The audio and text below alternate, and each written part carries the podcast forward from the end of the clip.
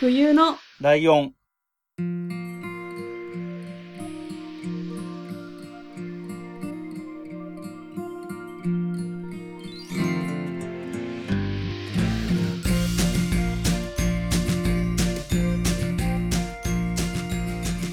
この番組は山梨県出身以外共通点のない二人がそれぞれ好きなことを話す番組です。冬のライオン第29回、椿ライドウです。真冬です。よろしくお願いします。よろしくお願いしますはい。ということでですね、えーと、特にオープニングで何かを言うってことを何も考えてはいないんですけど、なるほど。はい。えっと、前回がね、えっ、と、はやたこがゲストに出てくれて、ありがとうございました。ね、えー冬のライオンとしては初のゲストというこそうとででね。すよ。記念すべき。初のゲストなのに、はい。まあ、大したことないから別に発表しちゃっていいかとか言って発表して大変失礼しました。いや、本当に、 すいませんでした。で、えっ、と、今後もね、なんとなく今のところは、あと2、はい3回、2、3回かなぐらいまでは、えっ、と、月に1回ぐらいは、ゲストの方に来てもらおうかな、なんていうふうに思ってるので、すごい。はい。えー、お楽しみにしていただければなと思っておりそうまですすと。ね。はい。いうことなんですが、今回は、えー通常回というか、えー、真冬さんのタなんか、久しぶり。あ、そんなことなーン。いなか。感覚的にね、なんかちょっといろいろあって、そんな気もするけど、はい。実際には、に、2週前 ?2 週あってその前が。そうですね野口さんのタはい。そうでもなかった。ーンだった。 まあまあ、いろいろありますよ。世の中ね。はい。で、えー今回はどんなお話でしょはい。今回はですね、あの、大好きなドラマの話をしたいと思いうます。ドラマ、ほう。はい。えっ、と、タイトルは、うん。謎の転校生っていうドラマなんですけど、はい。はい。えっ、と、もともと、うんえー、眉村拓さんっていう方の小説うで、ん1967年に刊行されてるみたいです。はい。で、あの、漫画家の手塚治虫さんが解説を書いてたりして、へえ。えっと、児童向け文学みたいな感じなんですよね。うんうんうんうん少年少女向けみたいなうんうんうん。感じの本で、まあ、意外と古いんですけど、うん。初めてドラマ化されたのが、うん。えー1975年俺でも3歳とか。 45年前にうん NHK で初めてドラマ化されてます。はい。はい。で、主演が、えーうん高野博之さんっていう方みたいです。はい。すいません、ちょっとこの辺は見てないんで、そうね。それはそうだ ね。わからないんですけど。はい。で、えっ、と、次に1998年に、 98年。はい、はい。映画化されてまして、うん。えっ、と、出演されてる方、新山千春さん、妻夫木聡さん。はいはいはこれもまあ見たことはないんですけ ど。いはい。えっと、こそうのね映画はタイトルと登場人物の名前は原作通りなんですけど、うん人物設定とか内容が全く違うみたいで、へえ、そうなんだ。ちょっとどうなってるかよくわかんないんですうけんうど、んうん まあここまでいろいろ映像化されてきたわけですが、今は回いはい私が好きなドラマは、うん。えっ、と、2014年に、えーとうん放送されてて、うん。なので39年ぶりにドラマ化されていた。お作品がお、 すげえ、そ うね。そうです。好きで見てたんですけど、うん。なんで見てたかっていうと、はい。私本郷奏多さん大好きなんですけど、はいはいはい。その方が主演なので見始めたっていううん、動機なんですが、うんうん主演が中村葵さん、はで、い。本郷奏多さん、桜井みなみさんのトリプル主演みたいですね。で、監督が岩井俊二さん。おー。です。ライドウさん知ってました謎の転校生っていう作品は。えっ、とね、タイトル自体は知ってて、はい。あのー、眉村拓さんじゃないですか、書いてるのが。そうですね、はい。眉村拓さんというとですね、はい。えーと、なんだろう。結構あの頃はや、あの頃っていつだよって話ですけど、 あのーはいちょっと流行ったんですよね。さ、あのーへー別の作家さんですけど、はいえっと、筒井康隆さんの時をかける少女とかが流行った頃に流あ行あ、ってたよそううなイそうそメーう。ジで、そうです。はい。 えっと、だから狙われた学園とかが、まあ、湯村拓かな。うん。なんか書いてありました。時をかける少女があって。ちょ、なんか、はい。ピンポイントだな。うん。そうそうそう。はいでね、その、前に、僕のターンで、はいえっ、と、角川三人娘とかそういう話したことあったじゃないですか。そうですね。はい。や、薬師丸ひろ子とか原田智代とかって言って、うん。えー、話したときに、はいえー、狙われた学園っていうはい、えーそうですね。話が出てきてて、これは、眉村拓さんですよね。うん。じゃうあ、んつながりましたね。繋がりましたね。そうそう。これで名前だけ知ってる。だから、やっぱり、その、狙われた学園とか謎の転校生とかそういうはい高校とかが舞台の感じのが得意な方なんだなっていう印象があったので、はい。うんうん。そこでなんとなく名前は知ってたぐらいですね。映像作品とかは見たことないですね。よかったです。あのーはネタバレします。ああー、はい、するんですね。わかりました。します。もう、やっぱはりこんな長い作品だし、そうね、もう見てる人は見てるはずってやつだね。もういろいろ、あのー、5年も経ってるんで、いいかなと思っうんうんうんてします。はい。えっとじゃあ、あネらすじをタバレがどうしても嫌な人は、えっと、急いで、ここで止めて、急いで、どっかで見て きて、見終わってすぐにまた再生を押してください。結構大変ですよね。連ドラなんで。 はい大変ですね。はい。えっと、あらすじをちょっと簡単に言いますね。うんうん。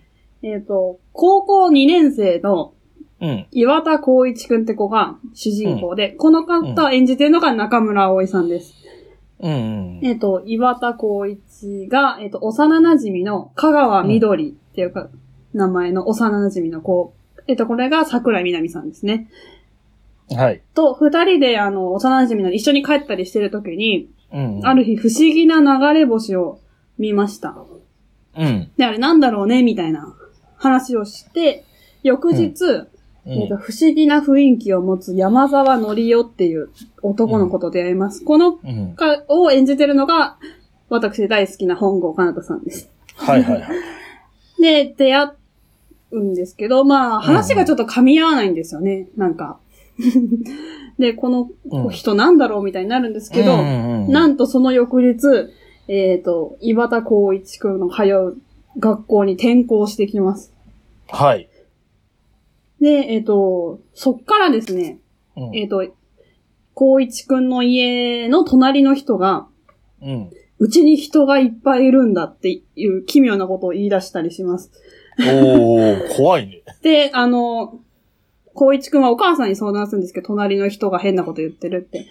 でもまああの人認知症だから、しょうがないしょうがないみたいな感じで流されるんですけど。で、あとは、えっ、と、のりおが屋上から転落してしまうんですね、転校生が。おーおー、すげえな。で、はい。見に行ったら傷一つなく普通にうん。過ごしてるんですよ。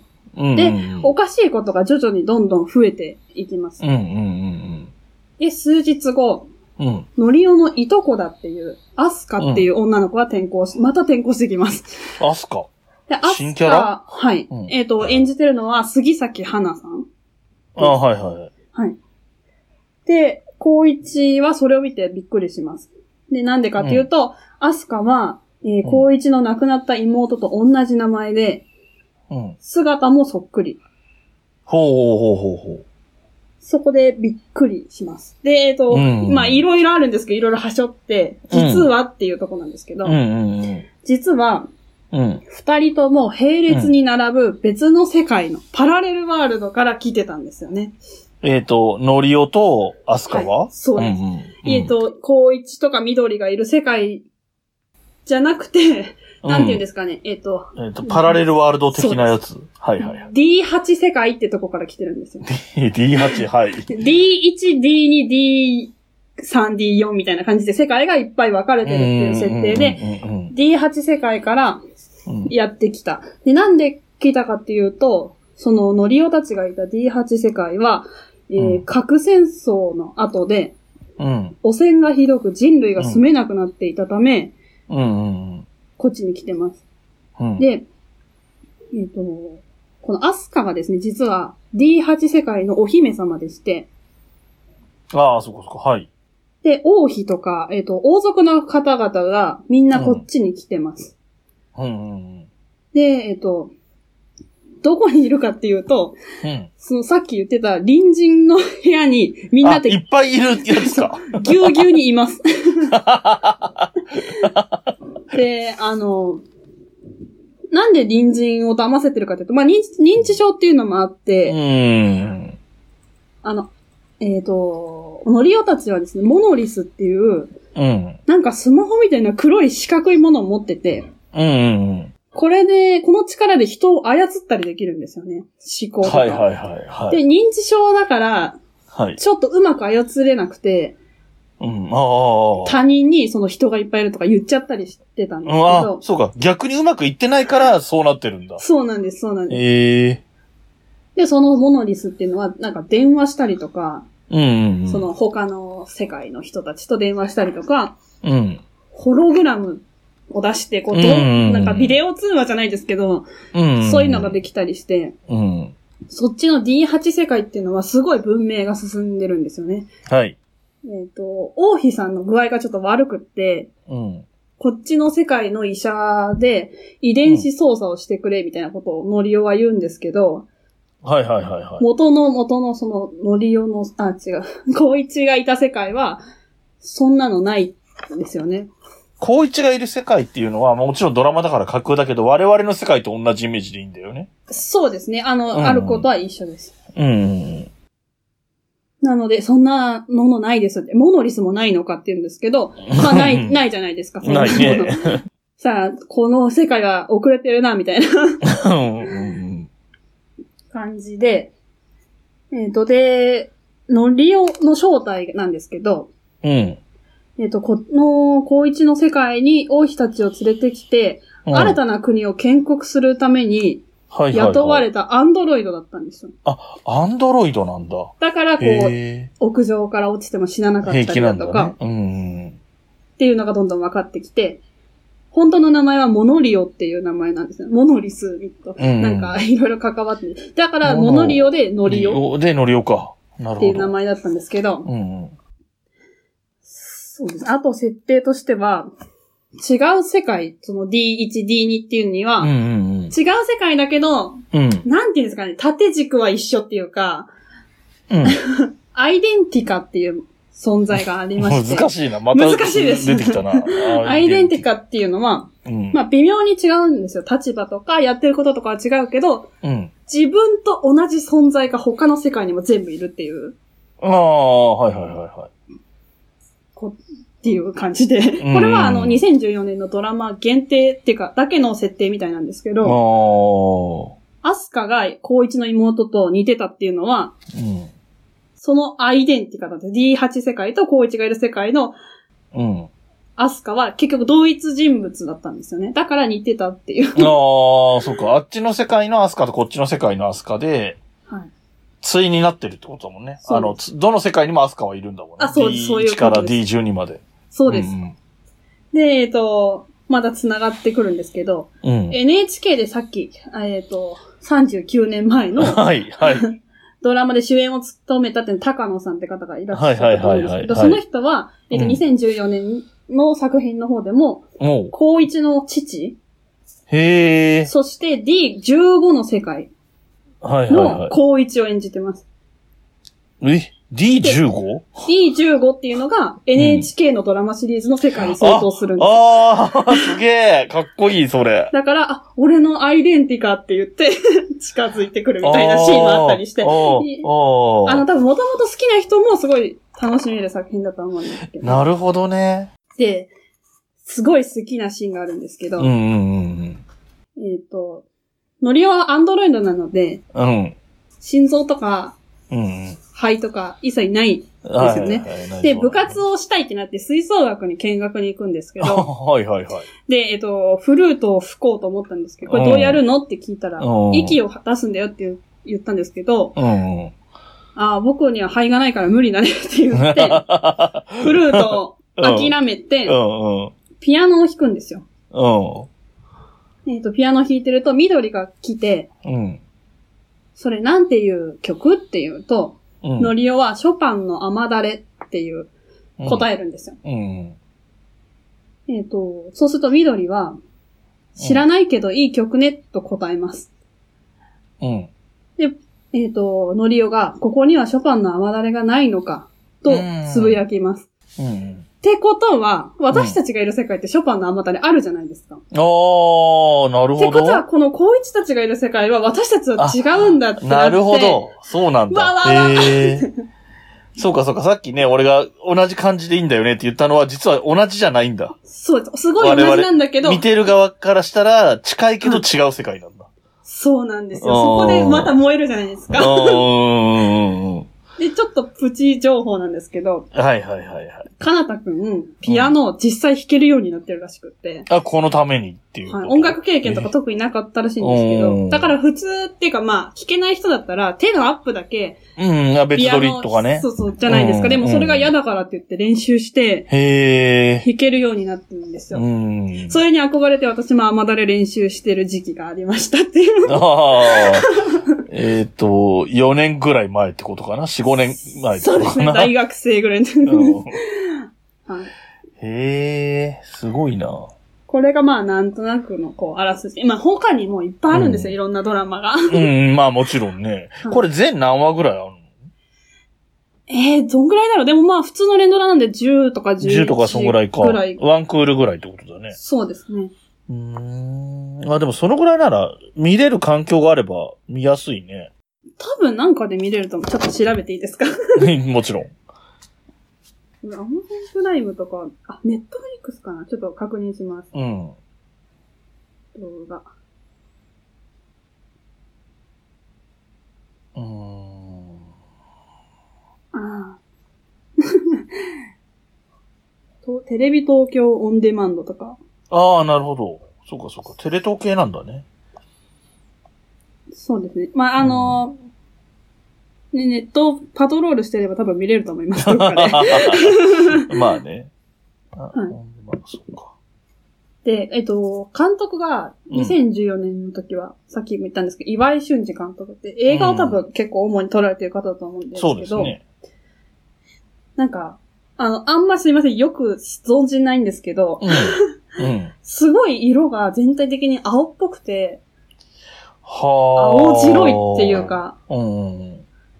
で、なんかその夕焼けとか、星空、流れ星とか、すごいなんか綺麗なんですよ。うんうんうん。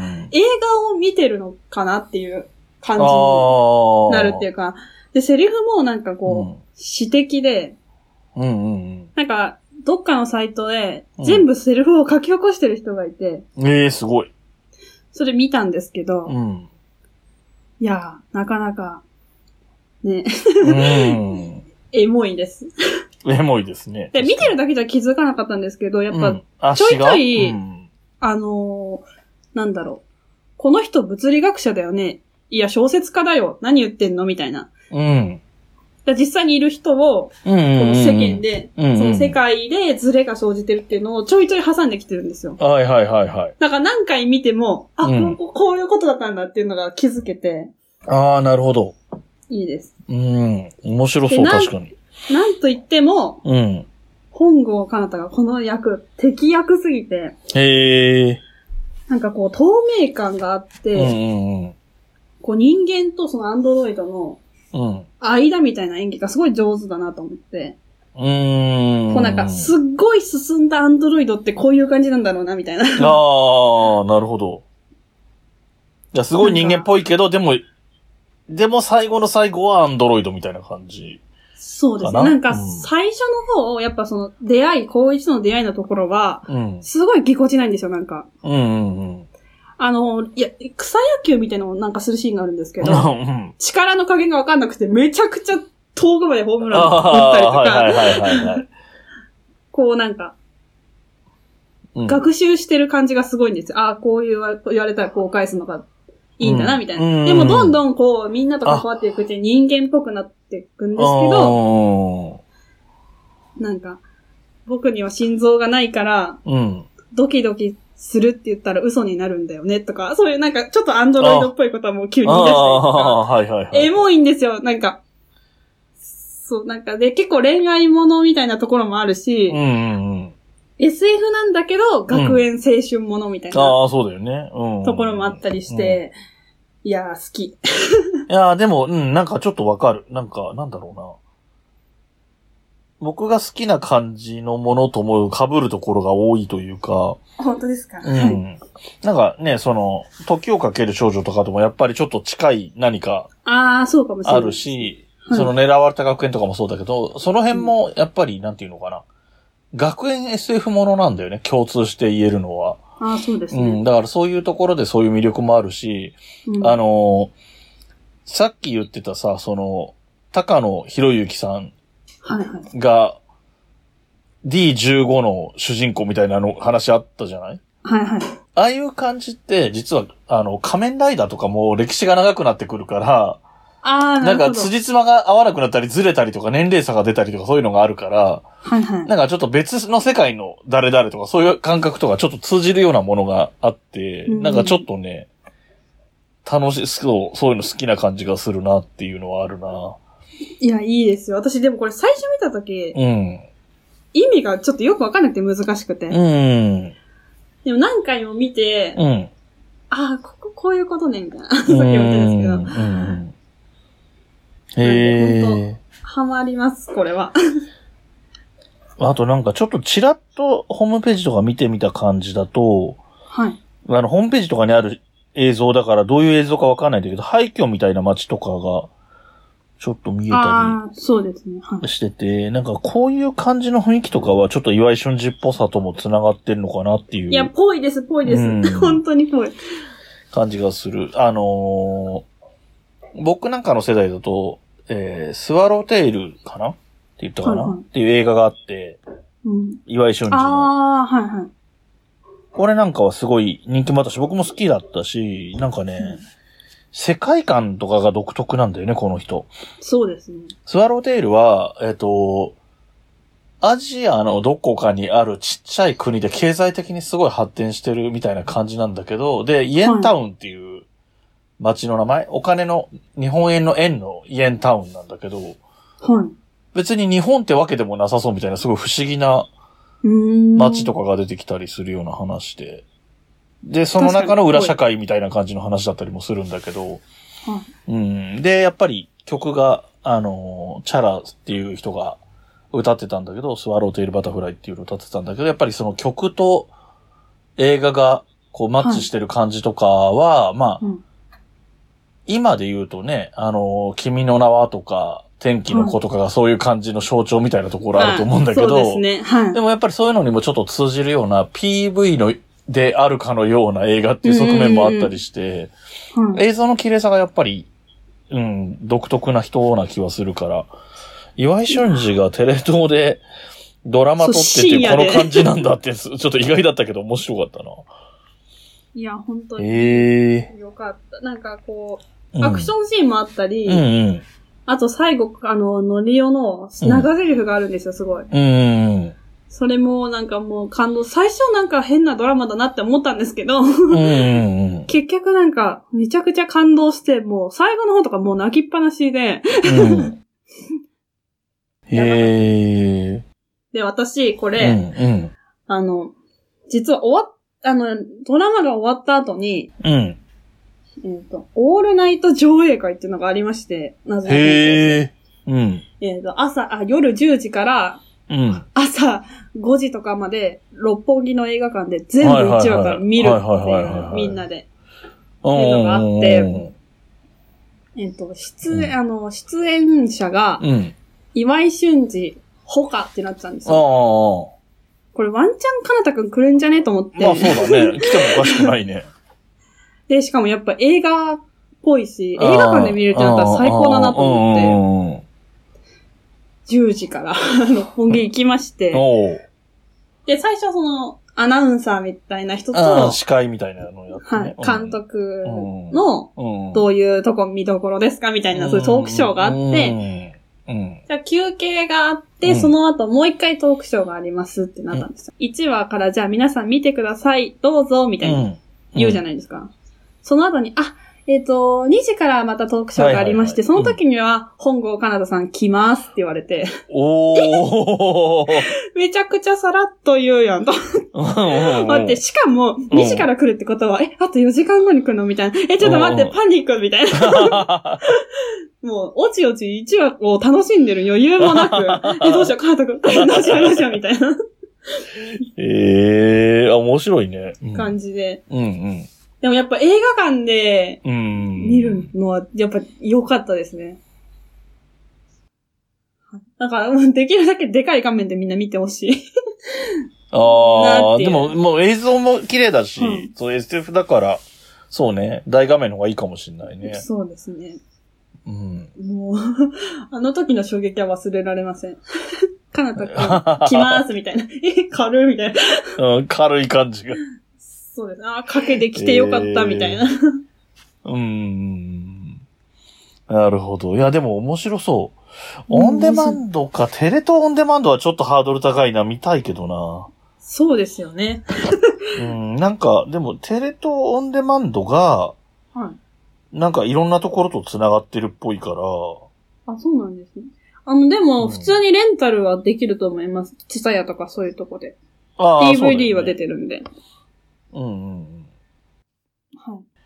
えっ、と、テレ東オンデマンドパートナーズっていうのがあって、そ、その、何、提携してるってことだよね。だから何、どの番組かはわかんないけど、もう軒並み、パラビ、ヒカリ TV、ジェイコムオンデマンド、ビデオパスとか、UNEXT とか、ニコ動とか、なんだ、あとネットフリックスとか、Hulu とかも、全部と提携してるよって書いてあるだけだから、ああ。全然参考にならないけど、多分、私だかがらどっかで時間、時期が来たらやったりするのかもしれない。見た時は、ネットフリックスであったような気がするんで、あの、ちょっと今入ってないんでわかんないですけど、あー誰か入ってる人がいたあらー、見てみてください。そうですね。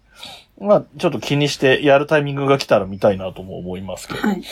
うん、普通に面白そうだし。まあ、あと原作読んでみるのもいいかもしれない。あ、そうですね。私もみ、この作品しか見たことないから、う。うんうん。なんか NHK のその昔のドラマ、45年前のドラマうはん、うんうんあと、NHK になかったらしくって、もう、その、映像ああ、そうね。あの、フィルムが高かったから、重ね撮りとかしちゃってるからね、古いやつそは。うです。なんと、家庭の誰かビデオで、が撮ってる人がいうんうんうんうて、んそれでなんか寄贈してるらしいんですよ、NHK に。そうね。NHK って古い映像集めてるからね、今そういう家庭で録音した、録画したものを。そうなんです。だからそれで見れるみたいです。あ、見れ、あ、そうか。で、結果、それがあったから見れるようになったんだ。らしいです。ええちょっと面白い。今日急いで調べた情報ですけど。いやーうんなるほど。ちょわっとかりました。そっちも見てみたいですけど。うはんうんうん。なかなか興味深い。ちょっと、なんだろう。その作品の中身のテイストとしては、はいなんか、真冬さんより僕が推薦しそうな雰囲気だったい。けど。そうですね。私も多分、カナダ君が出てなかった ら、見てないような気がするんですけど。いいです。でも、み、見たらね、ハマったというか、面白かったんだもんねいや面白かったですすうん。そういうのも大事、そういう縁も大事かもしれないですそうでねす。ありがとうございます。はい。はい。はい。じゃあ、こんな感じで。ということで、はいえっ、と、今回の真冬さんのターンは、ドラマ、えっ、と、テレビ東京版ドラマ、は謎の転校生はい。でした。ありがとうございました。はい。ということで、えーメールアドレスの方を早速ですが、真冬さんからお願いします。はい。メールアドレス言いますね。はい。えーメールアドレスは、huyuno,lion, アットマーク、gmail.com です。えー、ツイッターのアカウントは、fuyuno, lion, アンダーバーです。ハッシュタグはすべてひらがなで、冬来でお願いします。はい。はい。そして、この番組の楽曲提供は、はいカメレオンスタジオ。エンディングは春さんで、ハッピーターはい。ン。それではまた次回、ごきげんよう。またねー。